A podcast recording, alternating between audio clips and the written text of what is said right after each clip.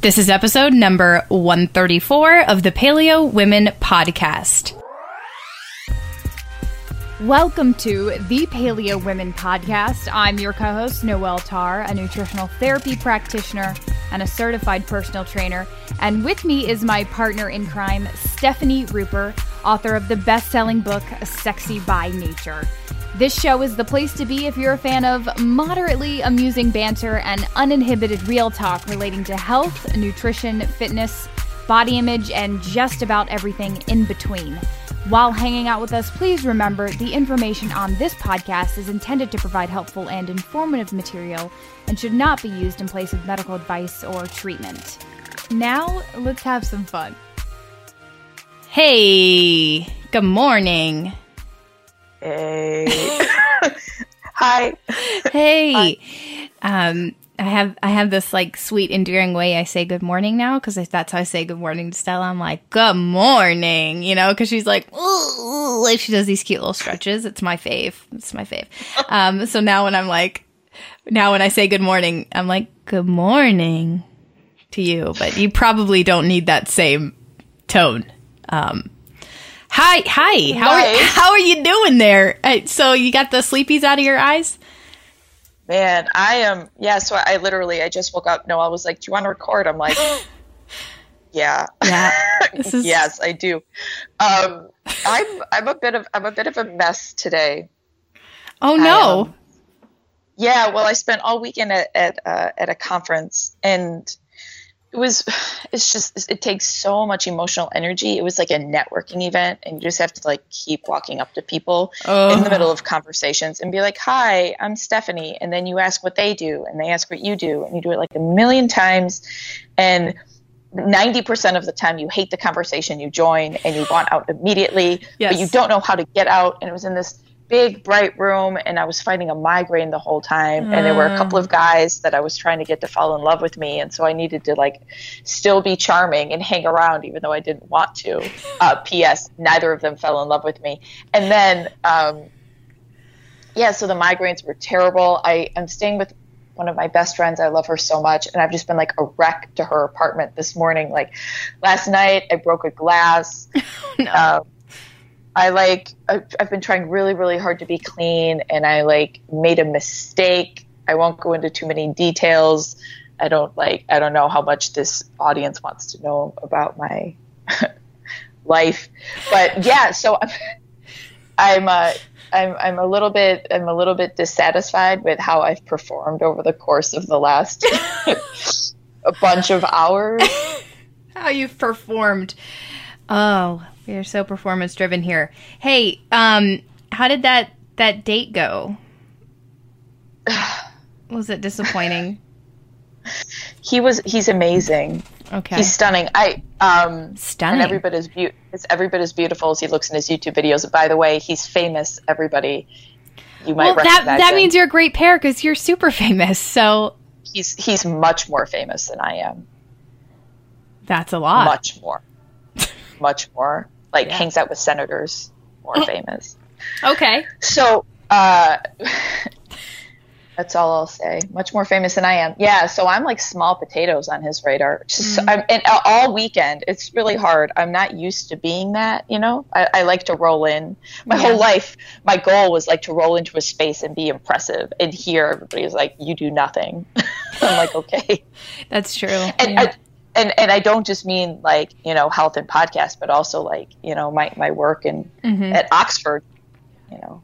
Anyway, so the the date was um, was good, uh, and I really enjoyed talking with him. But he's so busy and he's so emotionally committed to what he's doing, and that I I don't I don't think that he has the time to like even though I, it would be really nice for him, I don't I don't think he has the time for that sort of thing. So, mm. yeah, timing's not right. Timing is never right. I've I've had one romantic endeavor work out over the course of the last ten years, um, but mm. he's been amazing. So I I can't complain. Yay! So you're really okay. chatty. You're really chatty first thing in the morning. I wouldn't have thought that about you. Well, I figured I should do my talking now because I'm going to be silent yes. of the podcast. Most, mostly, yes. I'm glad you're enjoying your time, though. I think uh, that's cool. You're going to be there eventually one day. I feel it in my heart. Yeah, mm I'm. I'm definitely not done with this place. You yeah. know, I, I, I'm. I'm currently. I'm in the midst of making plans to come back. So, very um, nice. Yeah, so we'll see. Very nice. And you, who, does your friend live in San Francisco? Yeah, in the in the heart of the city. Wow. She works for Google. Oh, that's why. I was like, yeah, that's that's right there. We were we we almost moved there, and we realized we would be living far outside of the city if we did, um, because San San Fran. So it's cool. It's area. remarkable. I um, you know, I've taken a thousand ride shares, and every single driver I've had, because that's like, there's so many hills here. You can't you can't get anywhere unless you call a car. Right. It's like you have to, and it's like the tech, you know, whatever tech tech they do tech tech. So, um, every single driver I've had, I've told them, I've been like, yeah, I'm thinking of moving to the area. They they they like turn around and gasp, They're like. in San Francisco, and I'm like, yeah, and they're like, "You must have so much money." I know, like, yeah. My God, I, I mean, I don't, but I, I, I think I could maybe pull it off. So we'll see. Yeah. Would you try to work for Google as well, or? No, I'm uh, no, I'm never gonna have a job again. I know. So, I was so, just trying to, yeah. I'm like laying here. I'm like exhausted. You. It's 11 a.m. Like I can't, I can't I work for somebody. I'm never gonna have a job again. That was cute. Yeah. yeah, this is our this is our lives now. So, um, over here, thank you for jumping on the call with me at such a moment's notice, Steffi, because this is my life now. I'm like, yes, I just fed her. She just went down. I have an hour, you know? Um, but it's getting better. It's definitely getting better. Uh, she's doing good today. I actually have somebody helping me at the house which is fantastic for the next three weeks while we finish a large manuscript and I can get things flowing again with my business. Um, and I, like I said last week, we've totally turned a corner and she's super cute. She's like in this super cute, and I know I was said I'm like I'm not gonna call her cute, but that was more like when she's not a baby. Like babies are cute, folks. They are. That is why you love them so much when they are screaming. Um, is because they're just so darn cute. So she's in this hilarious little phase where she like she'll start she started singing with me and talking back to me. And so I started singing the song to her and I sing it to her now. It's like one song she loves. Um, and I when I sing to her, she she like starts to move her mouth and like make these little cooing sounds and she never does it any other time other than when I sing to her. So we sing together now. Which yeah. I'm a mom. Uh, this is these are the things now that I'm like, oh, she sang with me, and I like text everybody the video, and I'm like, oh my gosh, this is amazing. Um, it's like that's my life now. So, but I love it. It's great. So we finally turned a corner, and I'm not like you know hating my life. This is good. Yeah, this is. I was a little worried. it was a really rough. I don't. Yeah, I I again, I, but I, you know, I talk to a lot of people, and a lot of people are like, "Oh, I hope she doesn't have colic. My kid had that, and it was the worst." I'm like, "No, no, no. We're beyond. We're beyond colic. Like colic is apparently if they cry for like three hours a day at one time, three times a week, and I'm like, mm, that's pretty much like double that every day. But it, I mean, it was."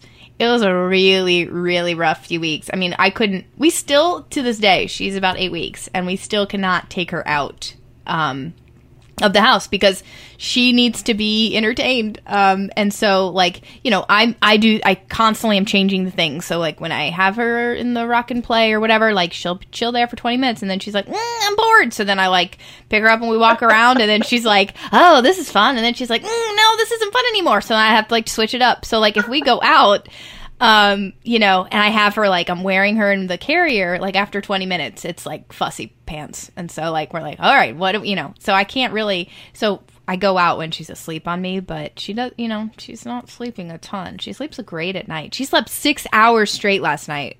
It was what? amazing. It was amazing. Um, but then she didn't.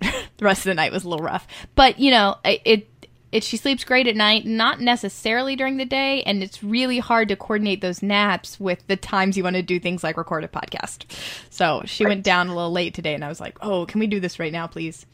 Yeah. So my life. So it's cool, and I just want to, you know, put it out there to folks that you can hate the newborn stage. It's okay. Like, it's it's cool to like not be in love with newborns and to be like, I can't wait till, you know he or she can actually look at me and see me. And I think that that was the problem too, is that you know when they uh, come out, uh, they're not like they can't see everything very well, and they can't see things that are. Uh, I mean, they really can only see fuzzy things that are really close to their face, and so they have a really hard time entertaining themselves. Um, and so, and and it's really hard. I mean, especially if you're you have sleep exhaustion, and like I said last week, there's that fine line between, you know, not sleeping and depression. And so many women struggle with baby blues and postpartum depression. And i think it is a lot of it is exacerbated by you know sleep deprivation. And there was a week where my husband went out of town. He went out of town the, on week four. Um, oh. four and a half. It was the worst week of my life. I'm not gonna lie I have never cried so much. And it was because I could not get her to go down. And so I literally only got like an hour or two of sleep um, for a couple nights in a row. And I thought I was like going to die. Um, I literally was like, this is, I don't want to do this anymore. You know, I need to, this, I need help. Like, what, what were we thinking? Like, so, and so once he came home, it was great. He, he helped me out and I got caught up on sleep and it felt, I felt like a completely different person. So, single moms, like, probably the rock stars of the universe because I don't know how anybody could do this by themselves, for one. Um, or with like an unsupportive partner, which I know that can kind of be a thing, or a very busy partner, you know, who's traveling a lot and um, can't necessarily help out at night. I mean, we we're definitely a team at night, which he may join us for the podcast uh, today if I can get him up here. Um, he's actually home from work today, so I may have him chat a little bit about being a good support person. But um, gosh, this is the hardest job in the world. I'm not going to lie. I'm just excited for it every week because it gets a little bit easier every week. So, you know, and some people don't have, you know, hard kids. They have chill babies. And then, but I feel like, I feel like I hear about that all the time and I don't hear about the, the moms who struggled, you know, like, uh, I was, I'm like, uh, I've been texting all my friends that first week or two, and I'm like, is this normal? Like, is it normal to feel like, like I don't want to do this anymore and I am like crying all the time? Like, is that because you know, y'all know I don't, I'm not a high cry, I'm not a crier. Very, you know, I don't cry very much. Um, and so you know, I got a lot of supportive people that were texting me back and saying yes and i dealt with depression or i dealt with baby blues or you know i was i cried a lot or weeks two to three to four were the hardest of my life and that sort of thing. So it was it was very helpful once i realized i wasn't like an anomaly and like this wasn't like you know i wasn't cr- a crazy person um and that everybody kind of goes through that. But uh so any new moms out there if you feel like you're you're questioning what the heck you did to your life weeks two and three and four like totally normal um, it's a lot, especially if you have a very fussy kid that doesn't stop crying because it's very hard to connect with a. I mean, of course you do in certain ways, but it's very hard to enjoy it once you're sleep deprived and you have a kid who cries and doesn't sleep constantly. So, um, totally normal. You can send me a message and I'll send you encouraging words back because that's what got me through those few weeks. Was like, okay, I'm this is normal, and I just just have to make it through the next day. It's just like, okay, let's just get through tomorrow. You know, let's just make it like make it to tomorrow, and then say, okay, one day down. Every day gets a little bit better. So, so I should probably start talking about the finishing finishing up the the birth story, huh? Do you have anything? Yes, to, do you think to add um, or discuss about paleo for women? Because we that is still happening and going on. I'm sure as a blog. Yo, it is. Yo. Yeah, I'm actually. Um, yo, I'm I'm really excited. I'm going to bring a couple more people on, and I, you might not notice, um, like, I don't have any overt things coming out, but we're going to maybe uh, change a little bit the way things function and the oh. way stuff looks. Yeah. So um, that's pretty exciting, and maybe even have um, you know, get a little bit more variety in the kinds of blog posts that are coming out. I might also, um, in the near future, um, be bringing on a couple of um, people who I've been talking with for years, um, you know, to be consultants both in the realm. I have a licensed psychologist who um, will be taking uh, patients with you know, problems with their relationships with food, and um, a woman who has been on the team for quite a while who just finished her N- NTP training and actually, I think she was in a master's program, and uh, she's going to be consulting on stuff like PCOS. So, um, wonderful. Many, many things, yeah, but like months, you know, unfolding slowly over the course of months. Yeah, you'll have to add that to your PCOS Unlocked um, program. Like if you actually have, you know, like this is a little bit of business advice. Excuse me. Uh, hey, all you listening, hold on for a second. Let me just talk to Steph. Um, so I would you know, your your program. I would make sure you add that into your program. So like you know when people take your program and then they're like, I need more one on one help. You can be like, and here's your here's your person, or here's how you could work one on one. Absolutely, and we yeah. might um, do some sort of package deal. You yeah, know? you'll get a discount Packages. if you already purchased the program. Yeah. I well, when I was consulting personally, I did that. If people had already purchased um, my programs, then they got a discount on the. Yeah, you could like the premium package could be, you know, one hour plus the program. Right. Right. Yeah. Okay. So birth. Oh um, wait, wait, wait. oh, you have more? I'd like. Well, Talk the, to me. In the no, in the short amount of time before Noelle's uh, birth experience, and in all of the time after it, I have zero times asked Noelle for business advice. But just so you know, audience, like I miss it so desperately. I just like sit over here and I pretend like I'm fine, but I need Noelle. Dude, you could so this just text this me. This is so nice. Yes. okay. Oh, okay. No, no, no. Like text me for for reals. I I like need to have normalcy in my life. Um now, now it's okay. getting a little crazy, but when I was like really breastfeeding her a lot and like bored, I would I was like, "Oh, what am I going to research today?" But now it's more like we're very efficient with our breastfeeding. Um, we did have a tongue tie surgery release. I think I might have talked about that, but we had that a few days ago. So hopefully that'll help with the fussiness and the gas and the colic and all the things, and she can. She's she's I'm yeah. She, we have very short times of breastfeeding now, but it's not and I'm usually like trying to eat at the same time, so I don't ha- quite have the free time. But now, girl, I'm all yours. Yay! Well, no, yay! It's getting better. It's getting every day's getting better. Um, yeah, we'll have like set hours. I'll be like, this is her nap time. You can just text me during this time. Um, okay, is that it? Do you need any anything else? We're good to say. Wonderful. We have a brand new offer from Paleo Valley to share with you that we are incredibly excited about.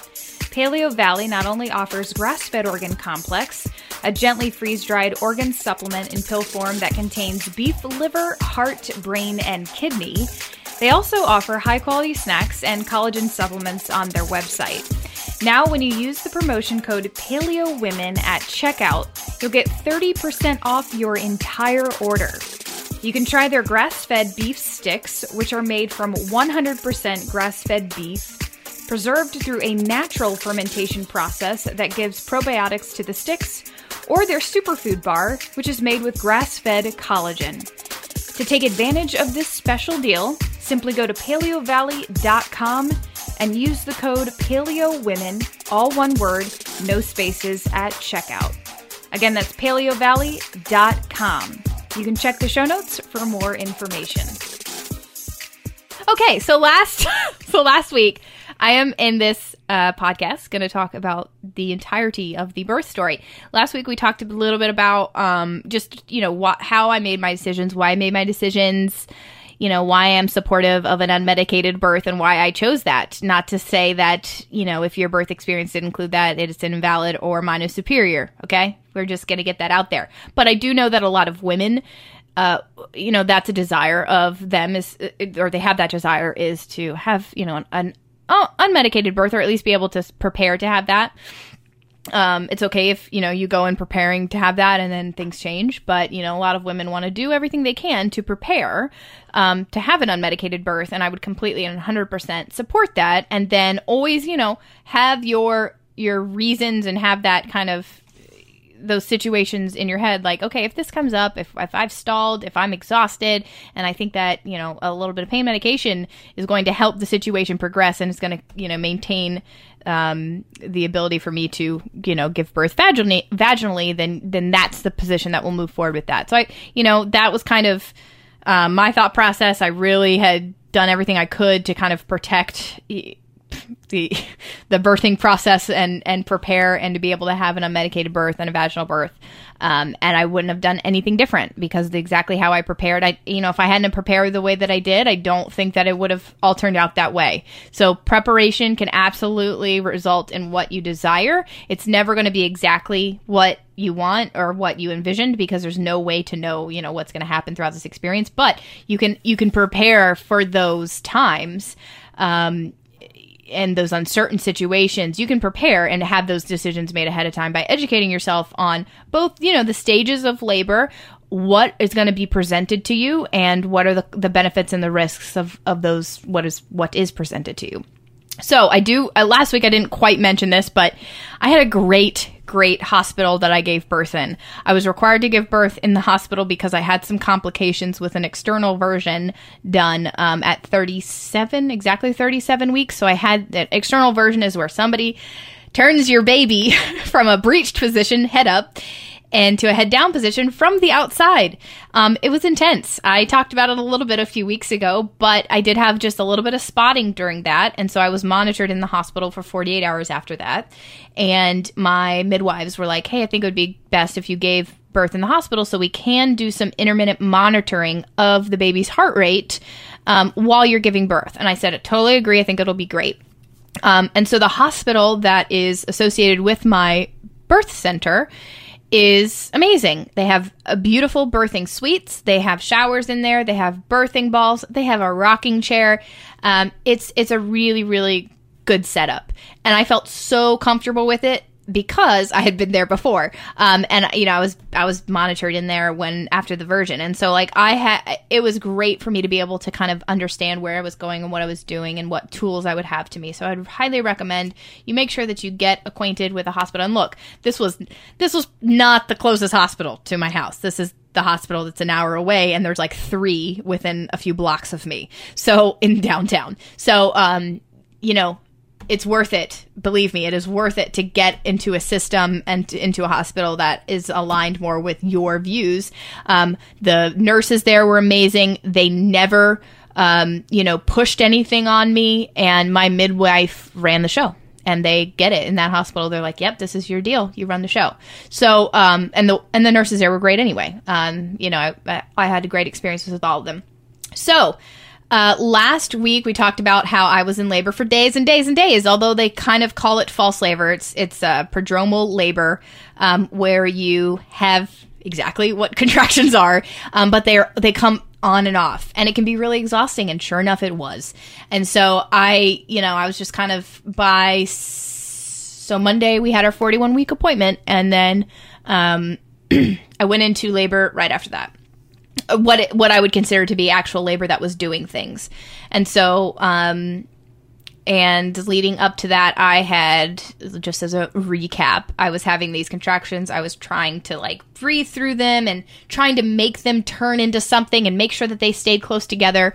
And when I told my midwife that at my 41 week appointment, she said, stop doing that immediately and just rest because there's nothing you can do to keep labor going, you know, if it's real late, like if it's not real labor. And so she said, this is, you know, you're feeling real, very real contractions and it's, it's stuff that is absolutely leading into labor for you, but it's not resulting in anything.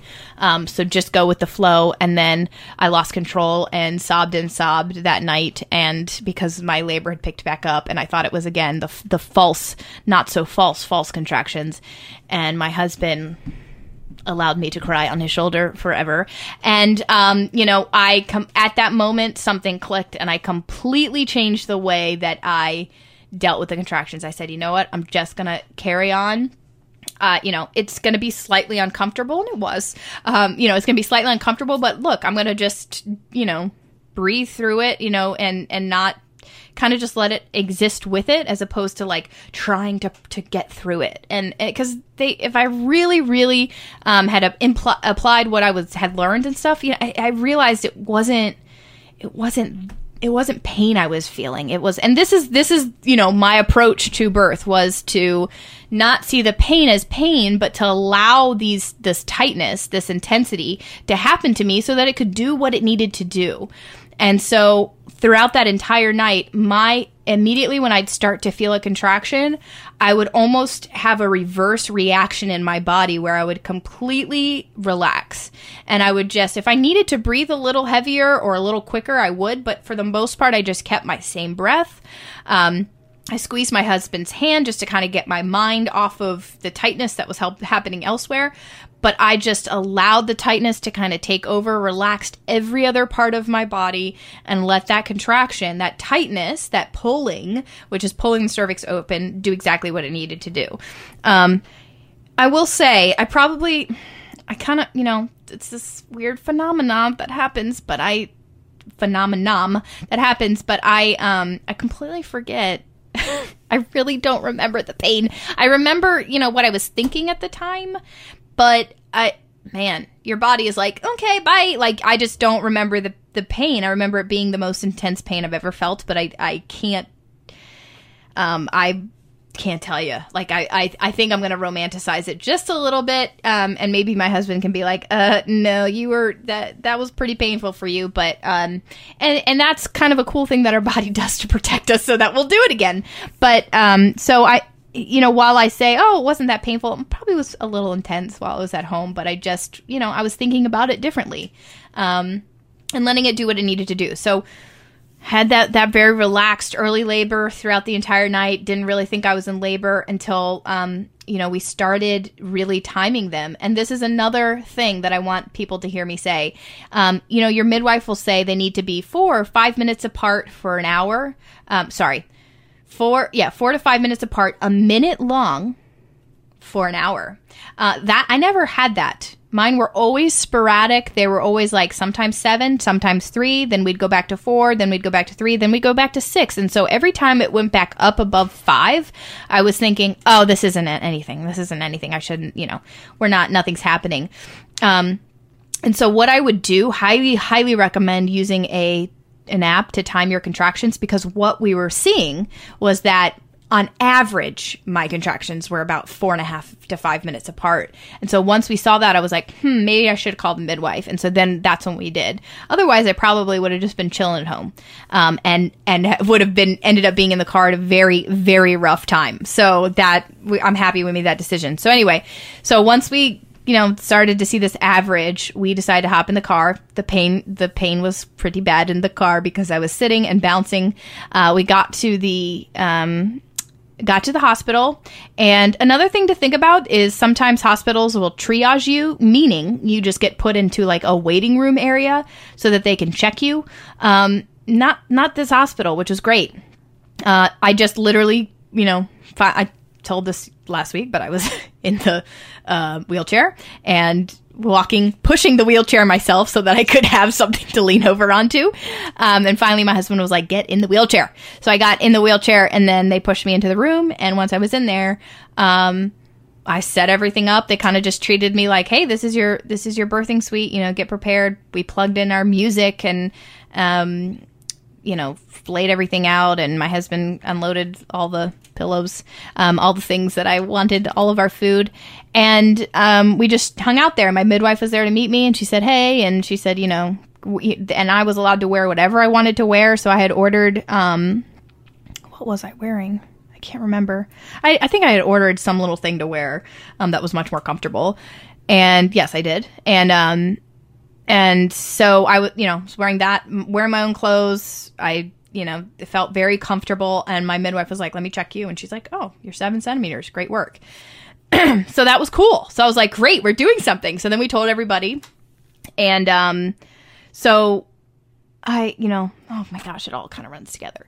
Um, so, so we, so I had these contractions for, uh, probably like early labor contraction. So, you know, there's early labor and then there's something called active labor, labor. Um, and so by the time I got to the hospital, I was in active labor, labor, which is exactly what your midwives want. They want you to show up when you're in active labor, as does the hospital, um, because then they know it's not going to die away and you're actually doing things. And um, you'll typically be around four to five centimeters at that point, and your contractions will be a minute long, four minutes apart. So, um, so by the time I was, I was well into active labor, and then the last stage is pushing. Um, and a- end of active labor is this transition stage where it gets really intense. So, um, so throughout, um, active labor, um, you know, one of the things I really loved about the hospital was the the hospital bed. Um, they have these really cool setups where you can. So if you're thinking about if you're laying on the bed, the bed actually drops down um, at waist level and becomes like two different levels. So you have this higher level and this lower level. And so we dropped down that lower level, and I pretty much went through most of most of active labor sitting so like sitting up with my feet down on this lower bed. Um, and that was really the only position that i felt comfortable in which is again not what i was thinking. I was thinking i was going to be walking around and trying to move a lot and maybe laying on my side and no i could i just like every time i tried to move eat, i thought i was going to be squatting too because of course i mean duh like you know i work out um, and i squat all the time. No i had no desire i like that was the last i tried to actually get in that position and my because my midwife was like why don't you try squatting? And i'm like hell no. Like it just did not feel good. I can't explain it but i was like this it just feels worse. And so I, I was asking my midwife you know what do i do? And she was like just get into the position that feels the least um, you know painful. And i was like okay. So you know that was sitting up. So throughout a lot of that active active labor um, you know, I was talking to people still. My doula was there, which she was fantastic, and she just kind of was there encouraging me and stuff. Um, I I actually hired the doula, and I thought my husband would would be, you know, this doing this for me. Um, but I actually did not want to be touched whatsoever during labor, um, and so nor did I want anybody really asking me questions like, you know, I don't know, talking too much. I was fine chatting to people and stuff, but I just I don't know. I just this. I thought I again. I thought I was gonna want people to like be massaging my back and everything. And my doula, bless her, uh, she she came in And when she got there. She was kind of like she tried to come and like massage my shoulders or something. And I was like, please stop touching me. Um, and again, I surrounded myself with people who I could be direct with because I am a direct person. And so she took it very well. And she's like, okay, you tell me what to do, and I'm gonna do whatever you need. So um, she was in charge of, uh, you know, just anything that we needed getting ice making you know making sure that we had essential oils eh, getting any sort of extra snacks or anything like that for us. And so she was great um, she really helped during the pushing phase. So i went through this kind of active labor uh, phase sitting up um, you know chatting. I still felt comfortable. It was still pretty intense. By that point i was having to actually stop and breathe through and make more of like loud sounds um, not screaming but just you know being vocal through through the more intense parts. And i was hooked up and i was they were doing intermittent monitoring and which was fine. And so she was doing great. Um, and i so at one point I said, you know, they're like, "What do you, you do? You want to get up and walk around? Do you want to try to jump in the shower?" And I was like, "I don't know." And that was one of the great things about the nurse was that she was kind of like, "Hey, you know, this is you can use this, you can do this. Why don't you try this?" And so she was kind of just presenting options to me, and I was like, "Let me just let me just get in the shower." And I did. I think I mentioned this last week. So unfortunately, the shower is like super, super small, and I get it because it's like a hospital. They, they're not going to have these big, luxurious showers. But I got in the shower and I realized quickly that my, um, you know, my hair was getting soaking wet, and I was like, I'm just going to take a shower. And I said, you know, I was like, I called my husband. I said, hey, could you just get the shampoo and conditioner because I had packed all that stuff so that I could shower there afterwards. And I said, just give me the shampoo and conditioner and let me just take a shower. So I took a shower and they all stood outside and kind of like talked and chatted and my husband was there and just kept coming and saying hey do you need me to do anything? Do you need anything else? And i was like no because i was having still pretty intense contractions. Um, there was a little chair in there and i was trying to sit down or like bear down on the chair when i had it when i was having them.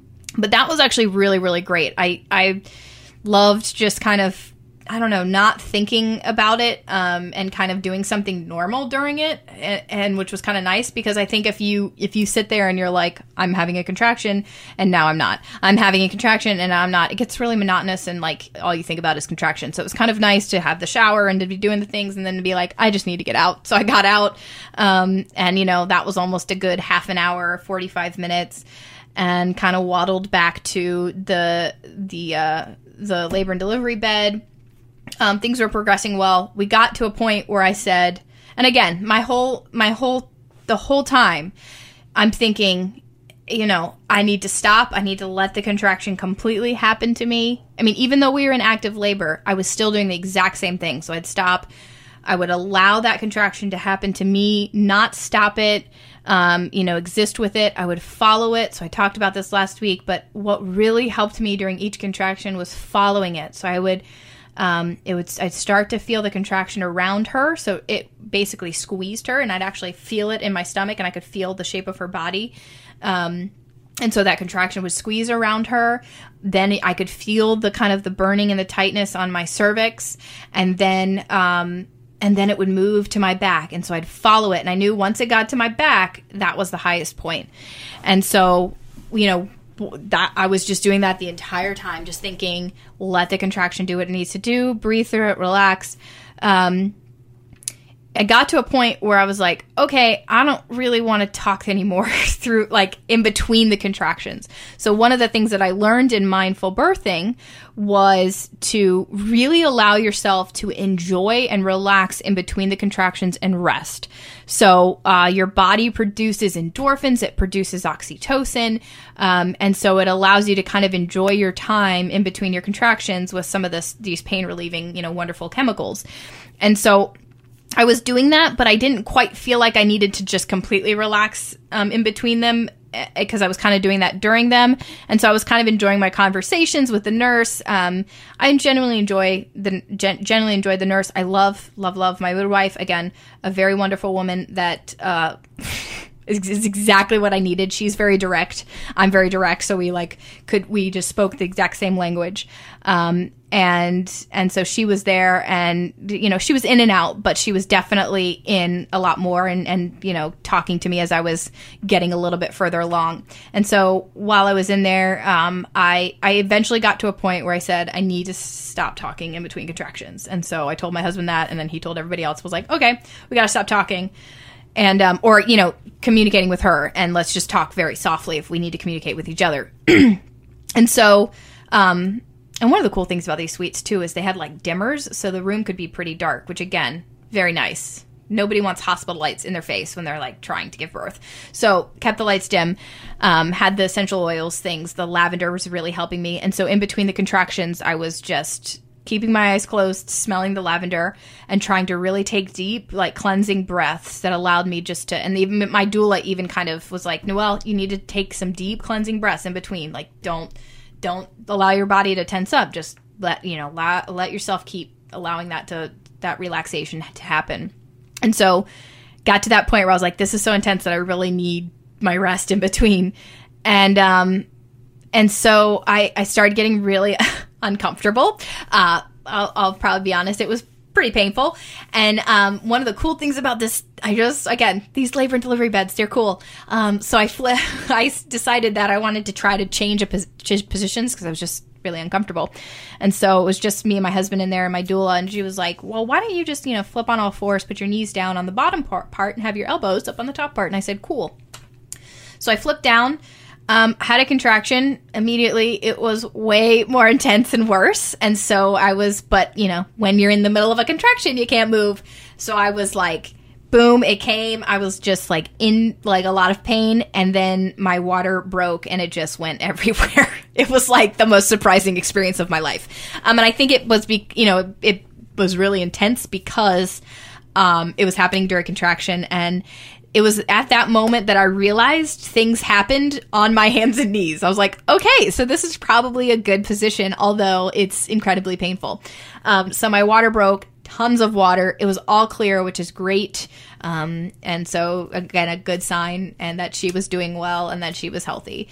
And um, and so uh, my husband was kind of like, okay. Like, I mean, it just like took us, we were all just like shocked because I'm just not even kidding. It was just was like this water balloon and it just went everywhere. And we were like, all of us were like, uh, uh I guess this is normal. And so, um, a lot in my water was a lot of her, uh, a lot of the vernix, which is just a coating that is on, uh, babies' bodies to protect them because they're living in water.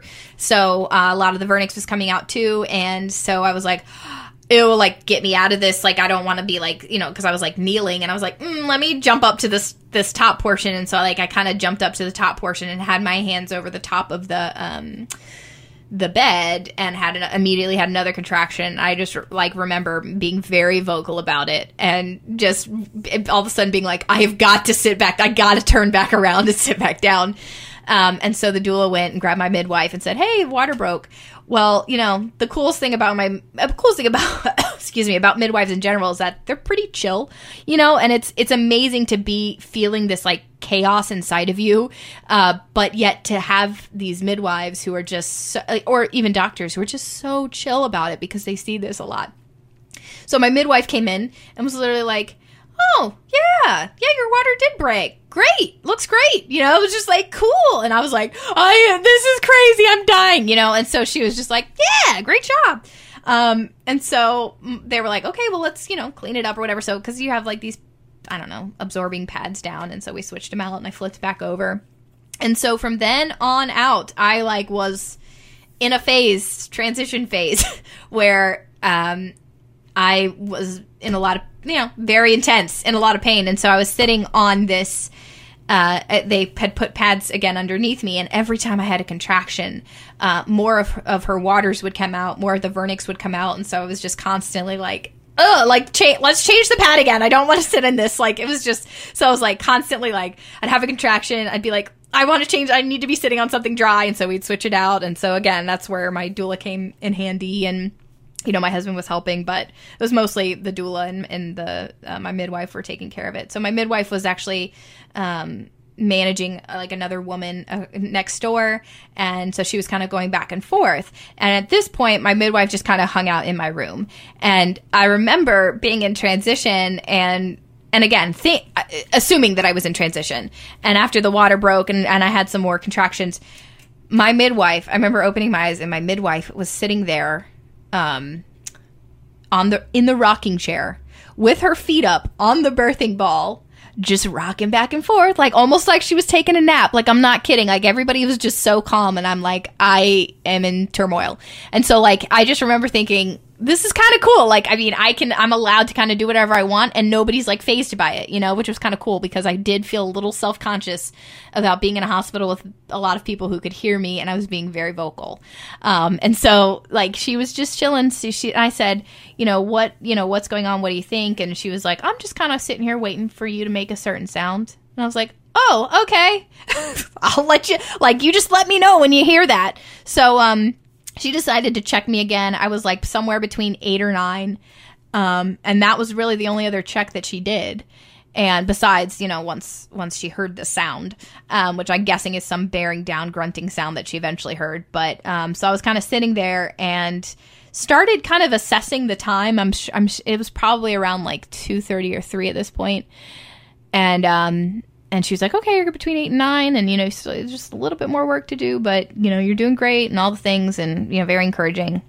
And so she she was kind of hanging out there with me. My nurse was in and out. She was, you know, putting hooking up the monitoring for a few minutes, and then you know, I was able to have 40 minutes off, and then hooking it back up for 20 minutes, and then having it off for 40 minutes, and so that was kind of nice. Um, so she was kind of in and out and talking to me. Um, she was very hands off though, which was very nice. She didn't try to push anything on me. She didn't, um, I don't know, try to make suggestions or anything. She was just like, "You're doing great," and then she would leave, which was fine because she could tell I was over supported, you know, with my doula and midwife and stuff. Um, and so and so finally, I guess I kind of made a sound. I I don't know. I remember uh, specifically just feeling very intense pain and all of a sudden like I like screamed. But it was a very cleansing scream. Like it just felt really good to do it. Again I didn't realize I would be that I mean I thought I'd probably be pretty vocal but mm, I was like really vocal. And then um so I let out this like really big scream. And my husband after I did that my husband was like whoa like, yeah, I don't know where that came from, but it felt really good to do it. And he was like, okay.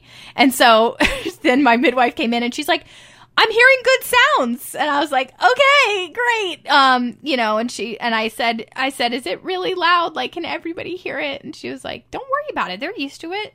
They're fine. And I was like, but what about the girl next to me? And she's like, yeah, she, she's, she's, she said, you're okay. She's, I asked her if she was okay with it. And she said she was okay with it. I was like, okay.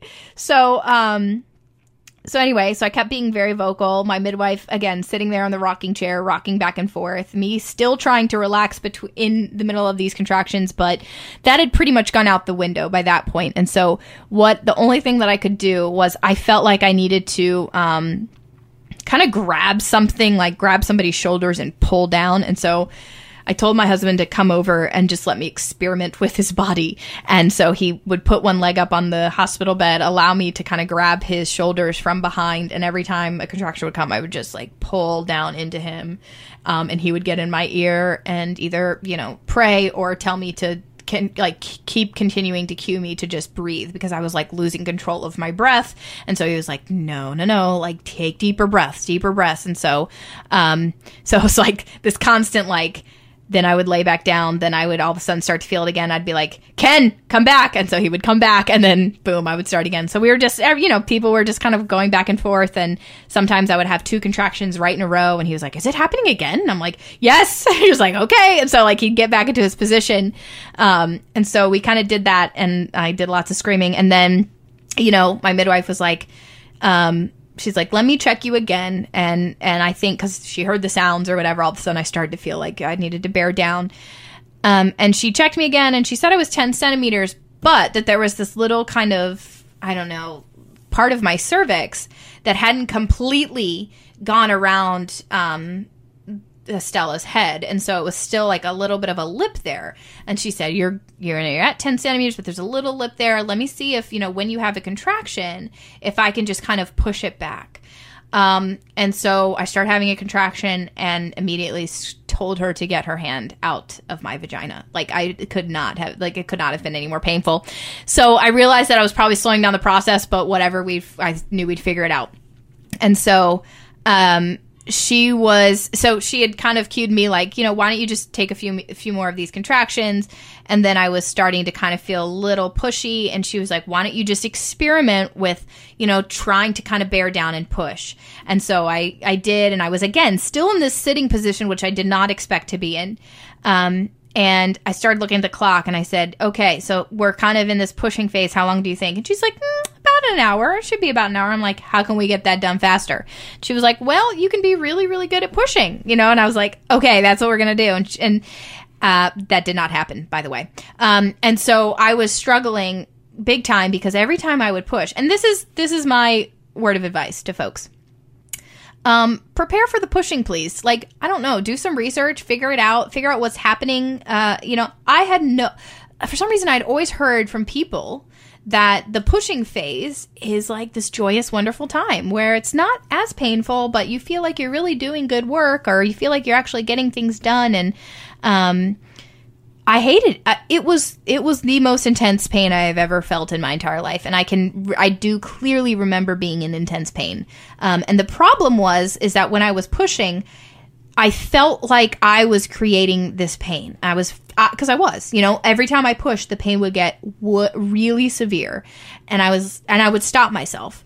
Whereas before with the contractions, contractions happen to you. And so like I was kind of letting them happen to me, but I was really having a hard time pushing and pushing through this pain that I was creating. And I don't know. I just thought it was going to be this easy thing. And so I kept telling her, I said, it really, really hurts. And she goes, yeah, it's, a, it's, that's, that's what's happening. You know, your baby's head is there. And so like that, that's, yes, it's not going to feel good.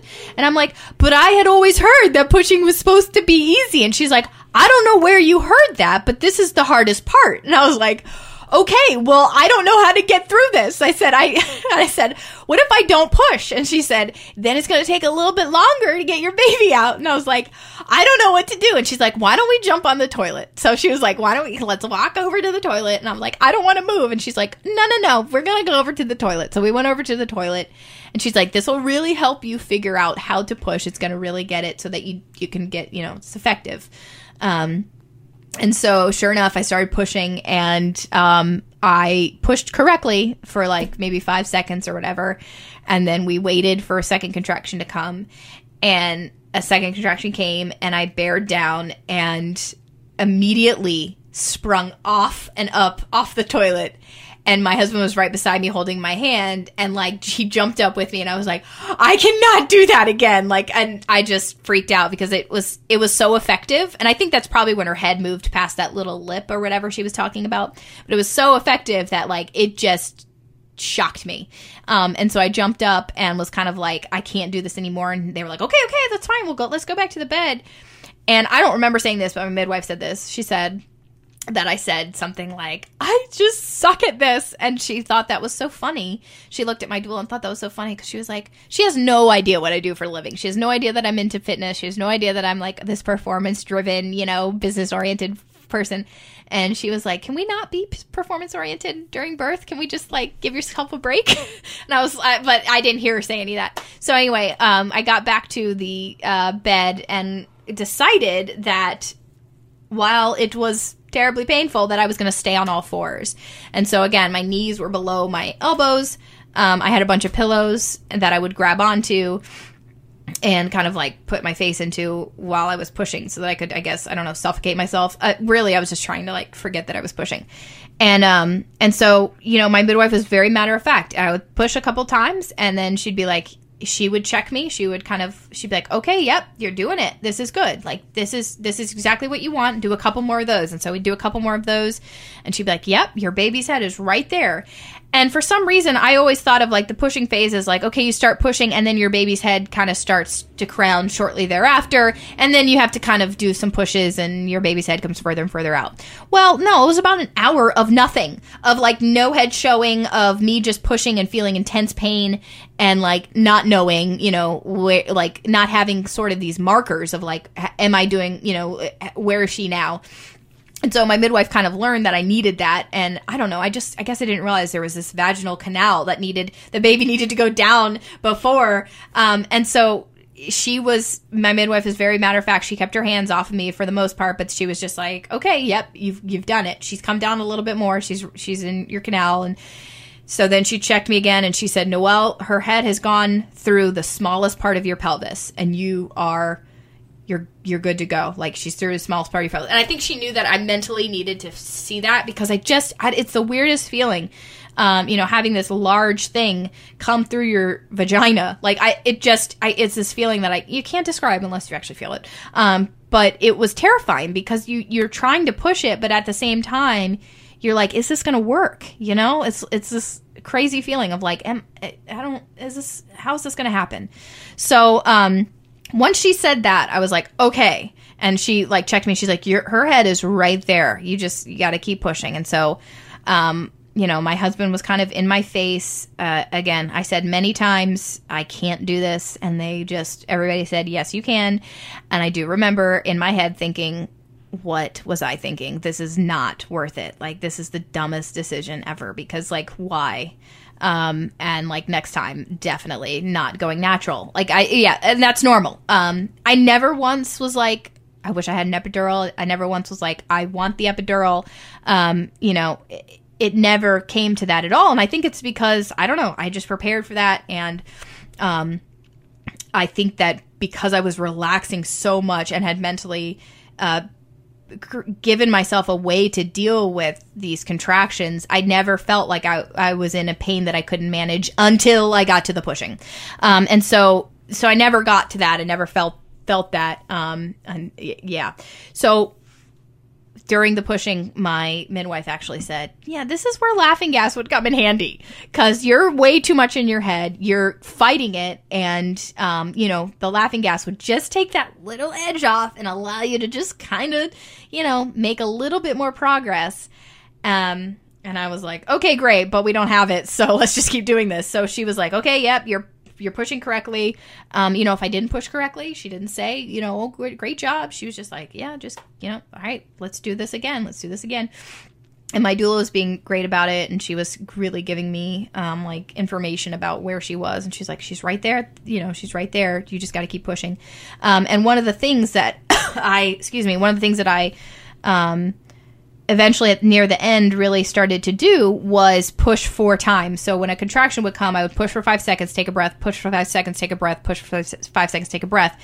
And when you're pushing, it's sort of like um, two steps forward, one step back. And that's the body's way of protecting your tissues from being overstretched and, you know, tearing or whatever. And so um, we take these two steps forward, but sometimes I take two steps back, or I take one step forward and one step back. And so, really getting that fourth push in was a, allowed me to really start to make a little bit more significant progress. Um, and I, while I was pushing, um, again, I'm on all fours, and while I was pushing, my hips started to just, I started to feel so much pain and I thought it was because I was having this like, you know, my hips were hurting or whatever. Maybe they were fatigued. And so I was like, I need, I have to get, I have to get off of all fours. And they're like, okay, okay, okay. You know, you can do that. Why don't you roll over to your side? I'll hold on to your leg.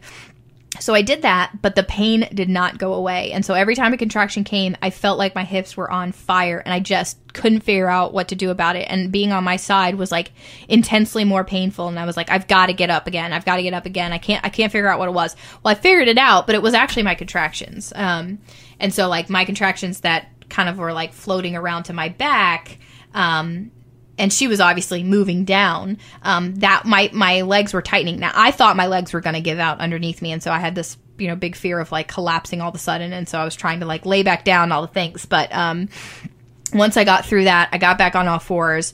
Um, continued to push, continued to push, and uh, eventually my midwife said, "Okay, you know I can see her," and I felt like she was out but she wasn't. Um, so it was this terrible, like, okay, where is she now? Okay, yeah, we can see a little bit of her hair. And I'm like, are you kidding? Like, I thought her head was out. Like, it just was, you know, we were kept going back and forth. Um, my husband, we had kind of toyed around with him catching her.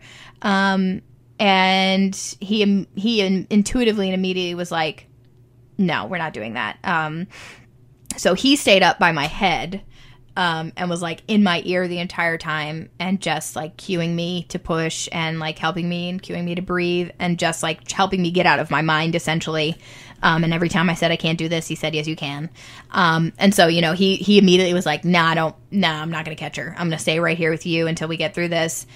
Um, and so I this is all a little blurry, I'm not gonna lie. But, you know, kept pushing all the things. Eventually I got to a point where like maybe like most of her head, like uh, the upper part of her head was out.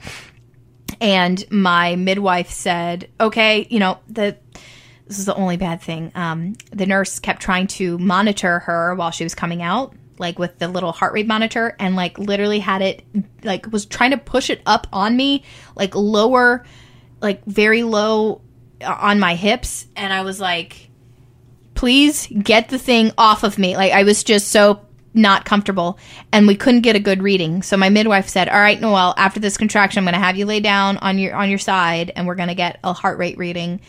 And I was like, "I am not doing that because it was just so painful." I was like, "I am not doing that." And so I just pushed as hard as I could. Most of her head came out and she said half of her head's out. Like that was like push as hard as could, got about 4 pushes in and the contraction stopped and I said, can I just keep pushing? And she's like, if you want to. And so I just kept pushing, and then her whole head was out, which I thought that that was going to be relieving, and it was not. Um, and so she's like, nope, you need to hold on a second. Actually, the cord was draped around her neck um, twice, so that was kind of interesting. Um, and which I do hear is sort of common.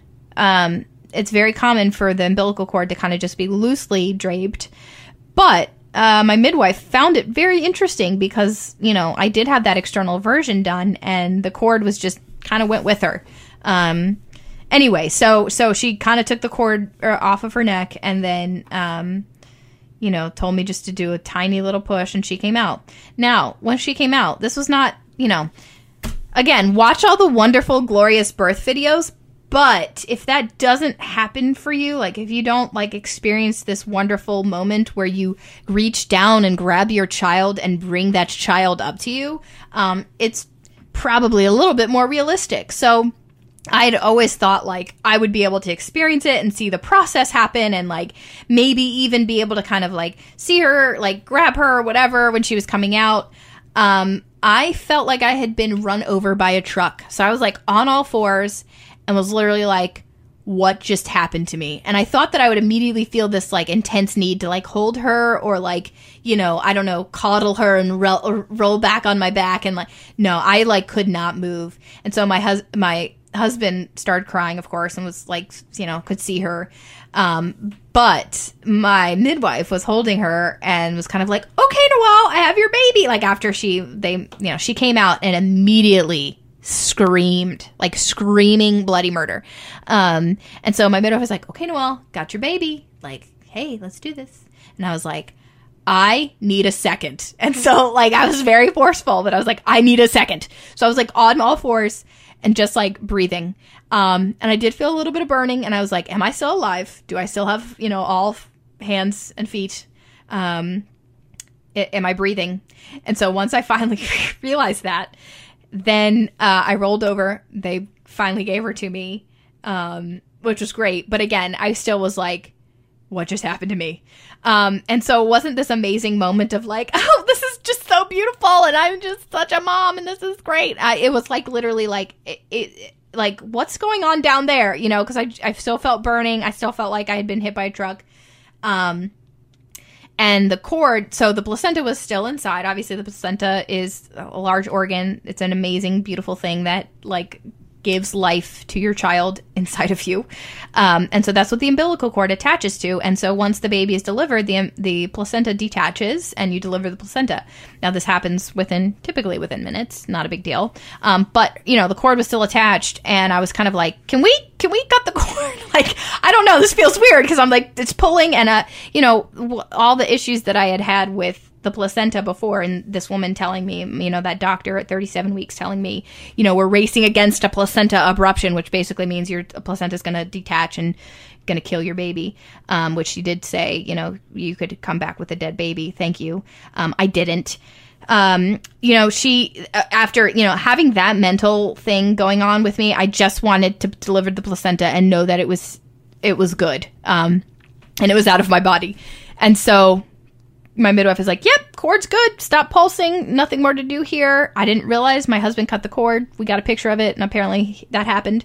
Um, and so then she, my midwife, gave just like a little tug, came right out. Felt that I was actually very relieving. I was like, "Oh, that felt great. Like this is awesome." You know, like now I feel like ten pounds lighter. Um, and so, and then uh, I had Stella on my chest and she immediately latched, which was really cool. Um, it's so cool to see this little thing that's like minutes old be like, "Where's the boob?"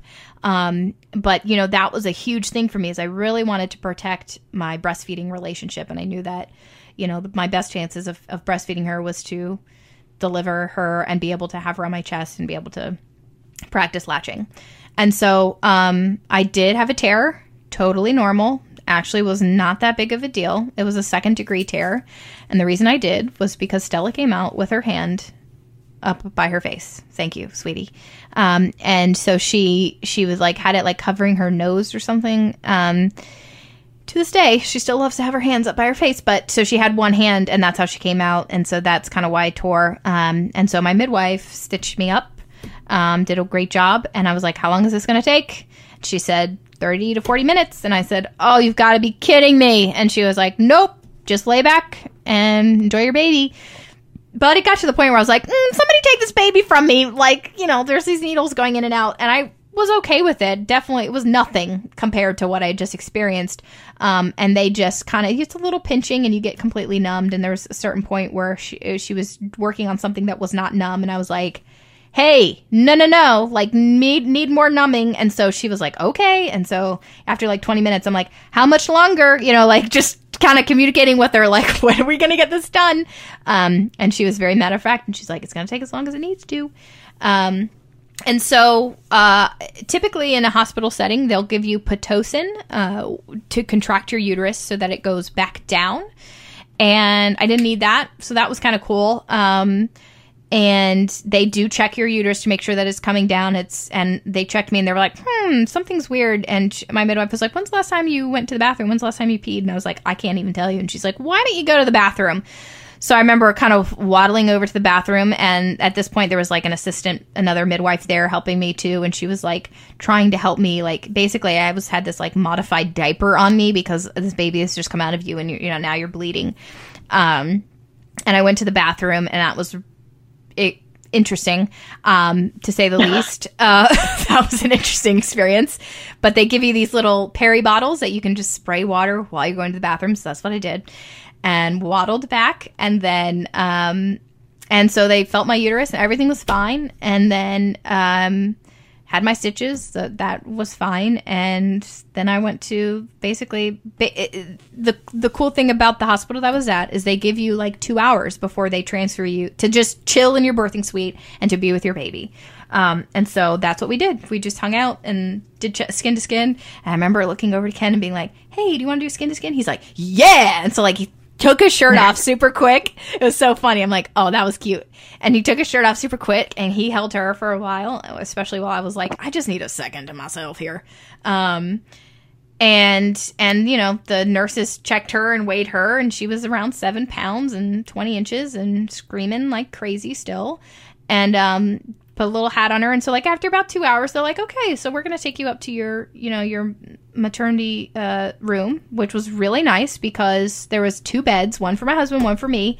And then we had stella in the middle of us and they just leave the kid with you. And like they don't try to give her a passy or get her to take a bottle or anything like that. Like your kid's with you unless you say otherwise. So it was really cool to just kind of like us to go to this room and to have both beds there. And it wasn't pretty that night. You know, like you bleed a lot. I passed a huge clot, which was very terrifying for me. I called the nurse immediately in the middle of the night. My husband did. She came in and she's like, "Hmm, that is very big." Um, but they they help you. You know, like you're you're kind of a mess, and you make the bathroom a complete mess, and you're just like a mess. And so it's kind of nice to just leave all that there. And I passed most of the clots and you know most of the heavy bleeding while I stayed there for like two nights, and like got to be complete like take my shower and do all the things there and um, they give you you know wonderful they gave me a nice like canvas bag with things that i would need um, like you know extra pads and stuff like that. But um our so our experience at the hospital was just tremendous and i i think that the reason that it went the way it did was because of you know how great our hospital was. Um but so yeah so so big things for me is just um going into this next time, and of course, of course, uh, if I do this again, um, I would want it to be unmedicated. I think it was the best experience of my life. It was it was a high for a couple days, which you know is very cool to be like, I can't believe I just did that because because while you're in the moment, it's it's very intense and it's very overwhelming. Um, and again, I I looking back on it, I just I feel like I didn't get to experience her coming out very very much. Um, and I talked to my midwife about that at my postpartum appointment. She said, "You know what, Noelle, that's very normal. Like I I definitely deliver babies, and I'm typically holding them for a little bit while the while mom's trying to get her bearings." Um, and I said, "But you know, you see all these like wonderful natural, uh, you know, like experiences that these women have, where it's like." I'm, you know, immediately drawn to help my baby out or you know bring my baby up to me. And to me i thought that that was kind of going to be my feeling about it. And i just didn't feel that at all. And nor did i even get to see her come out. Like i saw nothing. Um, and because i was you know on all fours. Um, and so you know i think that that maybe my i needed to change my expectations about that a little bit. Um, and that's again i think that what i experienced is much more normal than you being there full time and actually like feeling this like oh let me help my baby up you know in these like unmedicated situations that is. Um and so because you're just trying to figure out if you're still alive. Um and so yeah i, I kind of wish i had prepared for pushing more. I wish i had known that it was going to be that painful and that intense and that i would hate my life that much.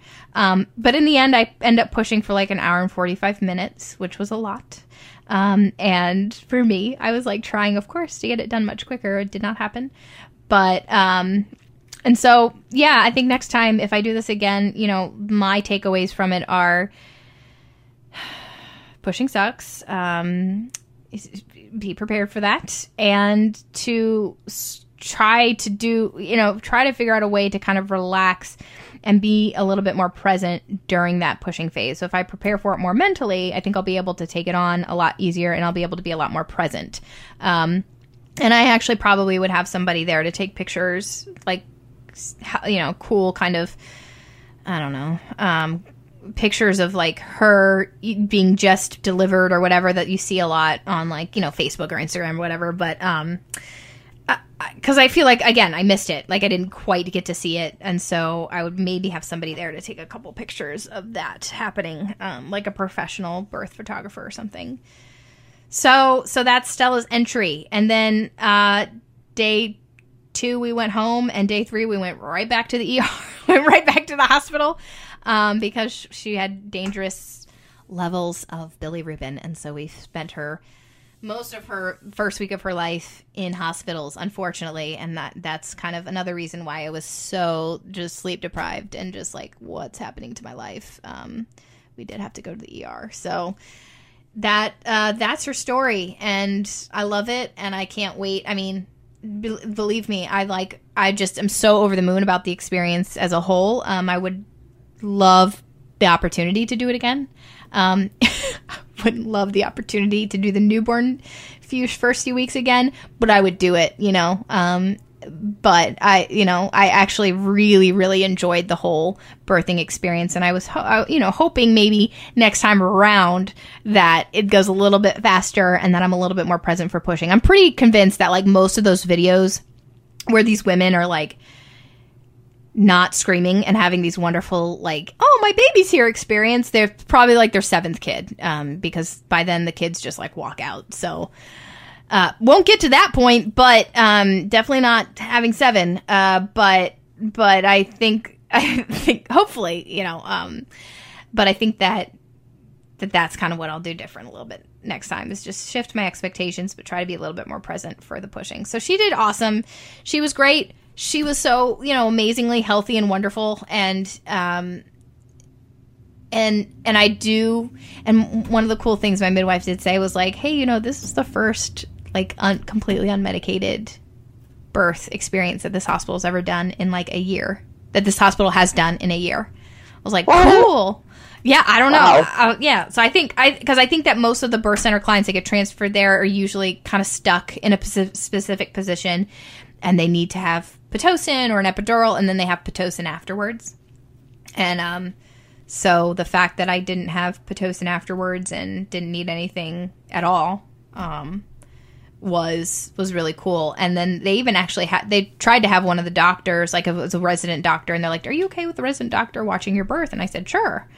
I think I they knew that I was doing it unmedicated, um, and so she she uh, she, I said, sure, you know, of course, I'd love for more people to like be able to see what it's what it's like for a woman to go through birth, um, and maybe you know be encouraged that other women can do it or that you can do it or whatever.